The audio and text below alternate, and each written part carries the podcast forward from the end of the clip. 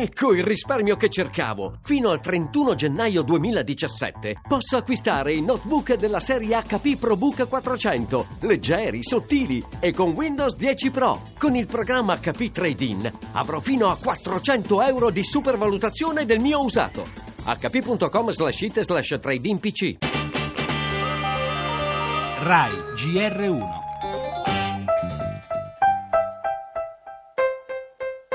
Ho perso un fratello io e non è giusto morire così senza nessuna sicurezza, senza così allo sbando. C'è figlia, una bambina di 6 anni e 2 più grandi. È stata una disgrazia veramente inaspettata. Stavano ispezionando un vano nella stiva della nave Sansovino quando hanno avvertito il malore, un'esalazione di gas che è stata fatale per 3 componenti dell'equipaggio del traghetto della Caronte Turis ormeggiato nel porto di Messina. Questa gas aveva delle esalazioni pestifere, verosimilmente erano di idrogeno solforato. Gli operai avevano indossato le precauzioni necessarie, erano autorizzati ad effettuare lavori di questo tipo. Gli inquirenti dovranno rispondere a queste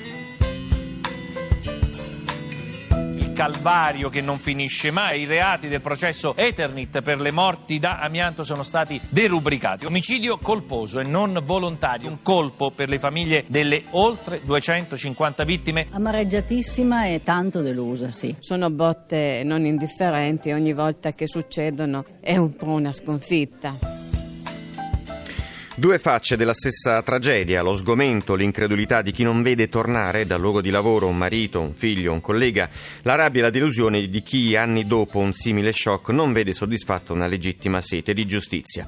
Sulla tragedia di Messina, sull'infinita vicenda Eternit, su 1000 altri casi passati e purtroppo futuri, va atteso e rispettato il giudizio della magistratura, ma resta il fatto che sia inaccettabile, come ha scritto il Presidente della Repubblica Mattarella, morire così in un paese come il nostro. Eppure è accaduto quest'anno almeno 476 volte. L'ultimo rapporto INAIL è datato solo fine agosto. Sicurezza, prevenzione, consapevolezza dei rischi per non continuare a usare quell'espressione strage senza fine, con frequenza sempre maggiore ma ormai senza alcun senso. Le altre notizie, referendum ultimi giorni prima del voto, il sì incassa il sostegno del ministro delle finanze tedesco Schäuble, polemiche invece tra il governo e il presidente dell'Eurogruppo Dijsselbloem, che si è detto contrario ad una maggiore flessibilità per l'Italia in vista della manovra. Cronaca, torneremo sulle morti sospette in corsia a Saronno, in carcere un medico e un'infermiera accusati di aver ucciso 5 persone. In primo piano anche la situazione nelle zone terremotate dove la terra continua a tremare e il clima è sempre più rigido.